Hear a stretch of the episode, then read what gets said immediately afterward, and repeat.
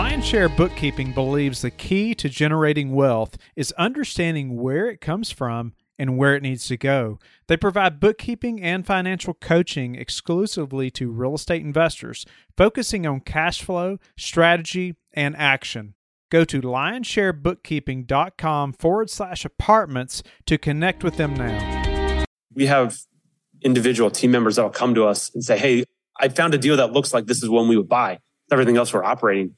And we've been able to secure deals that way too. We have, we have, it's not just one acquisition guy going out there looking for something. We have a whole team of people that are out there keeping their eyes open to see what looks like something we would operate. This is your daily real estate syndication show. I'm your host, Whitney Sewell. We are back again today with our guest, Dave Codrea.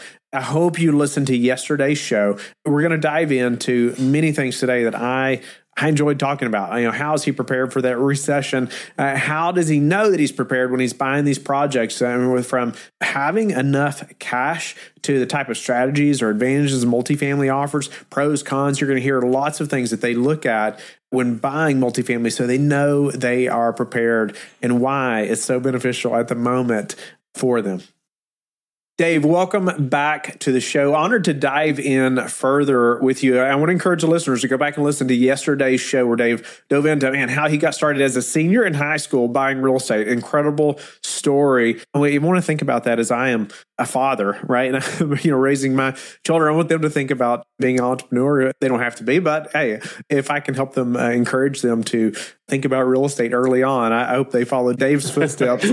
you know, and think about buying some rentals when they're young and learning this business. So I encourage you to go back and listen to that episode. And we're going to dive further into, man, the investment risks and strategies across multifamily and dive into some other aspects of Dave's business and why he did get into some other asset classes. Because I think it's very interesting and a very good point, or even just a smart business move, I think, that they did. And so, Dave, welcome back. Oh, yeah. Thanks, Whitney. Excited to talk more and go to just more of the opportunities that are out there right now. Well, let's dive into the, the key considerations around you know investing in multifamily that you all are considering thinking about right now. What, what does that look like? I think you know when we're looking at buying multifamily or any of the deals that we've bought in that space, there's a lot of talk of just you know right now there's a shortage in supply, and you know we're gonna. It makes it sound like multifamily as a whole has a, so much room to grow, but it's really it's way more focused and localized than that. I mean, Texas and Florida are excellent markets overall for population growth, which is key to having demand. But if you look at apartment deals as a whole, they're not, it's not equal in every state. And a lot of things we focused on when buying those is we want to know not the five mile radius, but we want to know like the one block radius of what is this, what are the potential opportunities of this asset. An example of that would be we bought some townhome deals that are directly across the street from an elementary school. It's like they do move schools, right? But for the most part, this is a heavily populated area. That school's not going anywhere. And it's easy to rent the townhome simply because they are right across the street from the school. Kind of matches up with the age and the demographic of people that have little kids or probably in a more townhome starter home as they're growing. So we look for rental opportunities that fit a very specific case on where it is, not just, hey, this five mile area because of a census report looks like it has a good median income that's not going to do it when we're making investment decisions. We, we want to see exactly what's happening on what the surrounding area is. Speak to how you stay connected with those local areas like that or have that much knowledge. All, obviously, you all are buying in you know lots of different states and different cities, uh, localities now. Or you know maybe it's the deal that's presented to you, then you dive into that space. How did your team then find those things that you're talking about? A lot of it is being out there and driving these areas so you know exactly what things are. And then our relationships and, and brokerage relationships that we have and team members, they'll look at a deal just like that, like kind of this mid-size residential. It could be any kind of residential, right? Apartments versus townhomes or something even more creative. But they'll be like, wow, this looks like a Greenleaf deal. It's right next to some of these core, like core retail, core shopping schools. And it's smaller. It's kind of tucked away here. It's not the most prominent thing on the street. It's like, that looks like a deal we would do. So kind of everyone across the board in our company knows what that looks like. And w- with a footprint of people out there operating, we have individual team members that will come to us and say, Hey, I found a deal that looks like this is one we would buy. Everything else we're operating. And we've been able to secure deals that way too. We have, we have it's not just one acquisition guy going out there looking for something. We have a whole team of people that are out there keeping their eyes open to see what looks like something we would operate. Yeah, it does take a team of people to say the least. Right. What about, you know, just historical data that you all consider or look at, you know, just to show that, hey, multifamily is the top asset class? We've always just looked at population growth. If people are going to need a place to live, that sounds like a very basic way of, of looking at it. But we're trying to be in areas where there's high population growth. And in that way, we don't have to be necessarily the leader or the absolute best at something. If you have flat population growth, someone's going to come in and build something new. And now you've got to compete with whatever's next and best. But if you have a growing population area and you have an affordable product, there's going to be demand. Now that demand and prices of that's going to go up and down. You've got to be prepared. It's not always just, it just doesn't always just go up forever, but you're at least in an area with population growth. So you know you've got a kind of influx of people all the time. Speak to, you know, even pros and cons of multifamily that maybe whether we're active or passive that we should be considering that you all keep in mind. I think one thing right now that when you have to think about when with inflation kind of where it is, and I know they're going to try and bring it back under control, and they've already you know pushed rates a good amount to do that. But when you look at multifamily, for the most part, you have rental rates that renew every year. Now, and there's been a lot of news like, hey, rental rates are up 10 or 15 or 20 percent because rates renew every year. Uh, commercial assets, they could be five years before you have a renewal, but hotels on the other side, they get to reset their rates every day. So I don't think it, there has been a lot of news about hotel rates have doubled. Well, they can raise the rates every single day, and it's seen as a it's not like a stable home that you're there. If you want to go to the hotel or don't want to go to the hotel, they're raising their rates. So I think multifamily, you're kind of in that middle ground of you've got eight, nine percent of your leases that are probably turning every month, and you can stay up to date with where the trends are with inflation or what rates needs to be in your market. You don't have to do it all at once like hotels, and you don't have to wait five years in the commercial space. So I think you're in a good middle ground with multifamily purely on that inflation and that, that rate increase hedge. No doubt about it. I've thought about that a little bit as we think about our units and what the rents are. And we can fluctuate rents daily as far as new leases, right? As far as what rents are, but you are locked in for a year, but it's not like being locked in for five or 10 years like some retail yeah. stores. And so, what about even moving into 2023 and just advantages you see of being a multifamily investor as we head into 23 and maybe what you expect 23 to be for for Greenleaf? I think the beginning of the year is going to be a little bit slow on finding opportunities as kind of things stable out with higher debt. But one of the core things we've always done as a company is we don't do floating rate debt and we don't really do interest only. So we're normally doing loans that out of the gates are already more expensive because we're paying principal. So we've been comfortable for a long time with a higher cost of debt. And that's, you know, continuing right now. So I think that's going to scare some people away being like, wow, my debt cost is now double. It's like, well, when I look at a lot of our loans where we have a 20 year amortization and we're already paying principal, it's like our debt costs are already pretty high. So we're able to put that into deals and be comfortable with it. So I think that'll help us for opportunities that come up in 2023. So as long as you're in the game, there's always opportunities out there. It's just finding them. It's gotten more and more challenging really over the past three, four years to find deals that pencil in multifamily. So saying it's going to be harder, it's like, okay, well, it's been pretty hard compared to 2011 when they were trying to give away apartment buildings. So it's kind of steadily gotten harder and harder over the years to find find a good deal. That's probably going to continue in 2023 and and there'll be some challenges, but as long as you're in it and you're operating, you'll be able to find what those, you know, what those opportunities are. Yeah. Here you talked about, I loved what you said. I was writing that down. As long as you're in the game, there's always deals out there. And I just think too, you have to be in the game to even know when a deal is a deal, right? So, uh, you know, a lot of people will get out and say, nope, I'm not buying anything for a long time. Well, that's fine. But man, you're not going to know when a deal is a deal unless I feel like you're just continually in there like you're talking about. Are you all going to be continually buying or maybe selling or just holding? Or well, how do you see that over the next year as we anticipate a recession? Yeah, I mean, most of our residential stuff is hold now.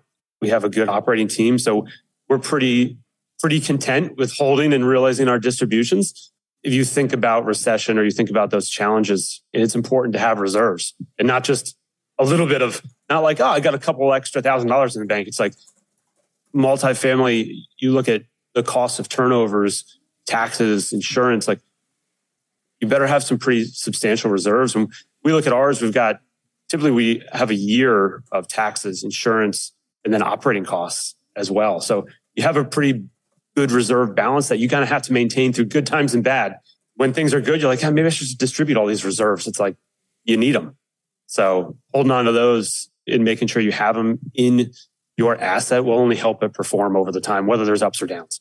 Love that. Uh, I love asking that question. I'm sure the listeners know that now. I always say, Hey, how do you prepare for a downturn? Or, you know, if somebody brings up reserves, I'm like, we always ask, well, how do you know you got enough reserves? Because people always ask me that. You know, it's like, well, how do you calculate your reserves? And I hear it just all over the place, right? And from guests and from different people in the industry. And yeah. it, it might be, you know, well, we'll have a month up front and then we'll start taking it out of cash flow, or we might have three months up front. And I'm like, oh boy, you know, I just. yeah, the math can get pretty, you know, oh. it's like all over the place. But, you know, in my world too, like we have, we have a good amount of investors. So we have to have a consistent message or else it's too hard to say, hey, this deal, we did this, this deal, we're doing it some other way. So our reserve strategy across the board is the same. We look at all of our assets and that way it's easy to communicate to investors or really anyone else and say like, look, this is how we do it. And it's just consistent. So yeah. we, you know, in our world, we do three months of all operating costs, a year of taxes, a year of insurance, and any capex coming up in the next two years. So you take all those and add it together. That's our reserve plan, and we do that on every deal that we have. So if we're below that, that means we're not going to distribute. It doesn't matter how much revenue or profit that deal made. We're not at our reserve threshold. We're not going to make a distribution. If there we are above it, then we will distribute. Love that. Uh, you said a year of operating costs as well, or was it less for operating, but a year for taxes and insurance, and two yep. years, two years for any capex? Two years of capex. Okay. So anything that's anything that you know is planned over the next two years, if you're phasing out some HVAC units, if you've got parking lot repairs that have to be done, curbing, any of that, any of that kind of stuff, I feel like you need to be sitting on on that position and be able to pull the trigger when something goes really wrong in one of those situations and you have an inconvenience for tenants, that's when you run the risk of losing those tenants. If you're not able to fix an HVAC or you're not able to make a gate repair timely, they're like, what's going on with this company? They can't afford to fix the gate and they're going to leave. So. You know, speak to, you know, I, I would imagine, so I, I, love your philosophy around reserves. And I, have talked about it so many times on the show. I know the listeners are probably tired of hearing me talk about it, but I just, man, no cash, you crash, right? You got to have some reserves. And, and so I, you know, I feel like you're probably as conservative or have larger reserves than about anybody that I've talked to. And so I love that. But how do you speak to someone that says, well, Dave, you know, we can get by with six months and we could do more deals that way. Or, we could do this deal over here, but you know, we can't get to that year. We, we can only get to, you know, we only, have, you know, six months is enough, right? You know, so just, you know, cause I get combated about that all the time. So I just wonder like how you voice that back to maybe even employees or investors or anybody that says, Hey, we could do more deals if you just ease up on that reserve a little bit. For me, it's a little bit of, you know, you're speaking out of both sides when I look at them. Like, I want to go do all the deals that we can possibly do. From another standpoint, if we lose a bunch of deals because we've made bad decisions going forward, I don't get to do any deals ever again. So I think you got to look at it long term. And yeah, we're going to just from how we look at deals we would buy, just because of our reserves, how I do debt. I mean, I want to have principal paying debt. It already precludes me from doing a bunch of deals that I will have to pass on just because of the self restraint that we build into our business. And it's worked. We've we've been in business now for 14 years.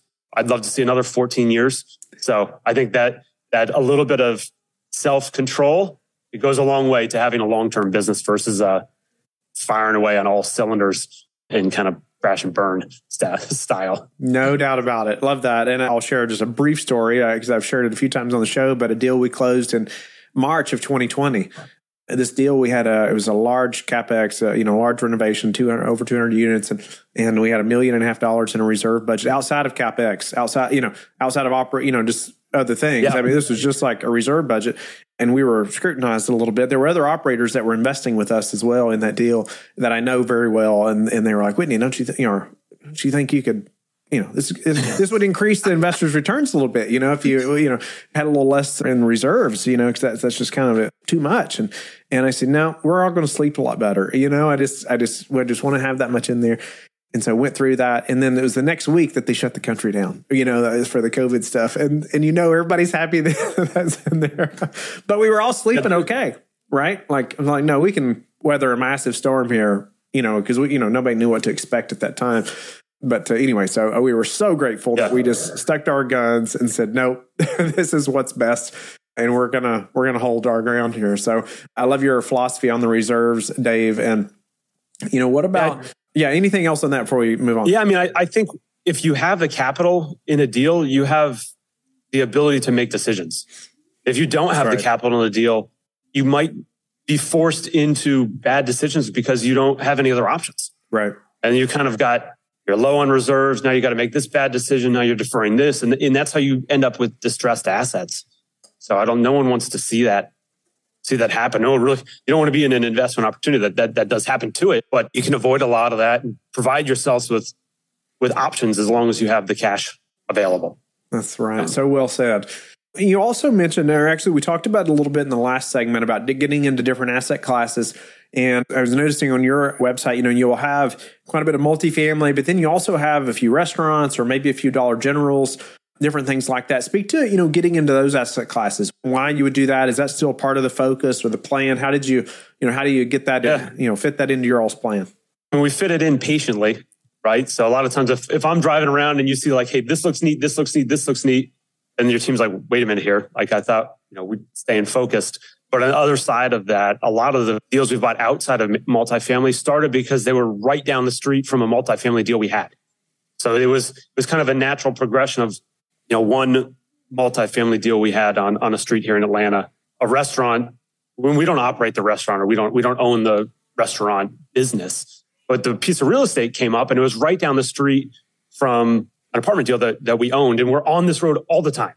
So we know the area, we know that it's a good property and it, was vacant at the time. So we purchased that, what is now a restaurant, because it was right next to, we were already there the whole time. So a little bit riskier. It's not, you know, it wasn't something that we were necessarily had a distinct skill set in, but we did know the area very well. We knew we were getting it at a great deal and we were able to lease that. And now there's an operator in, operator in there. They operate the restaurant. They're, they're doing very well. That's kind of the, commercial asset that we were able to get right down the street from one of our apartment buildings.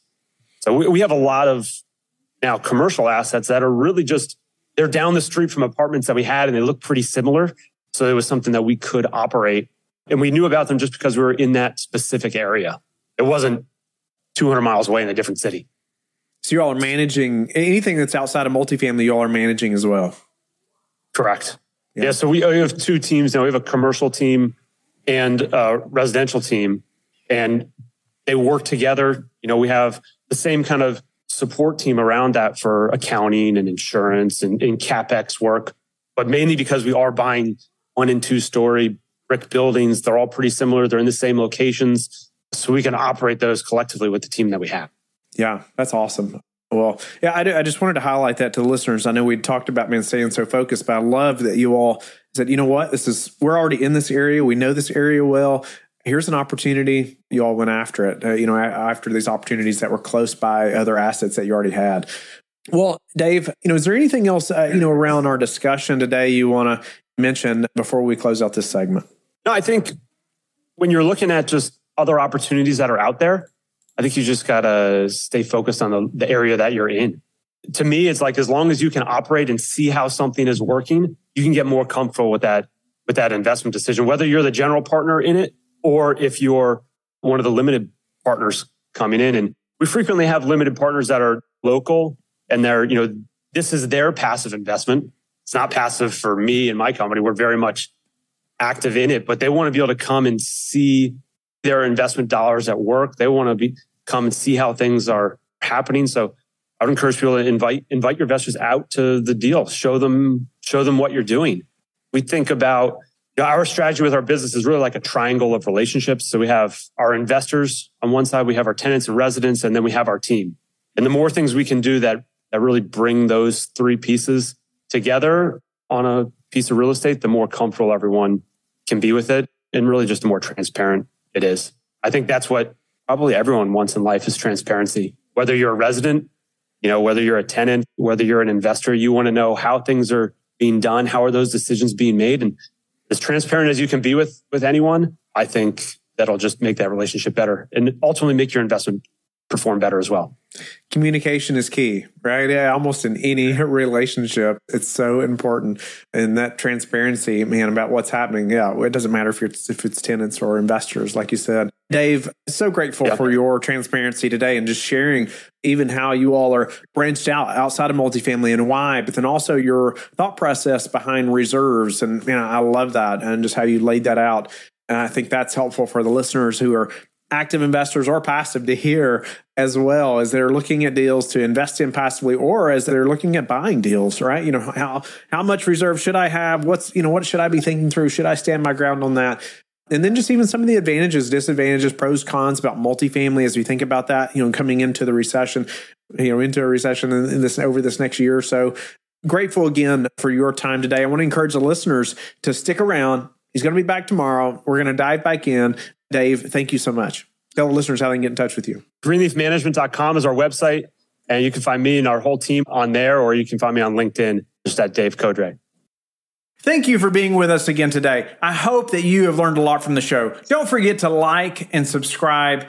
I hope you're telling your friends about the Real Estate Syndication Show and how they can also build wealth in real estate. You can also go to lifebridgecapital.com and start investing today.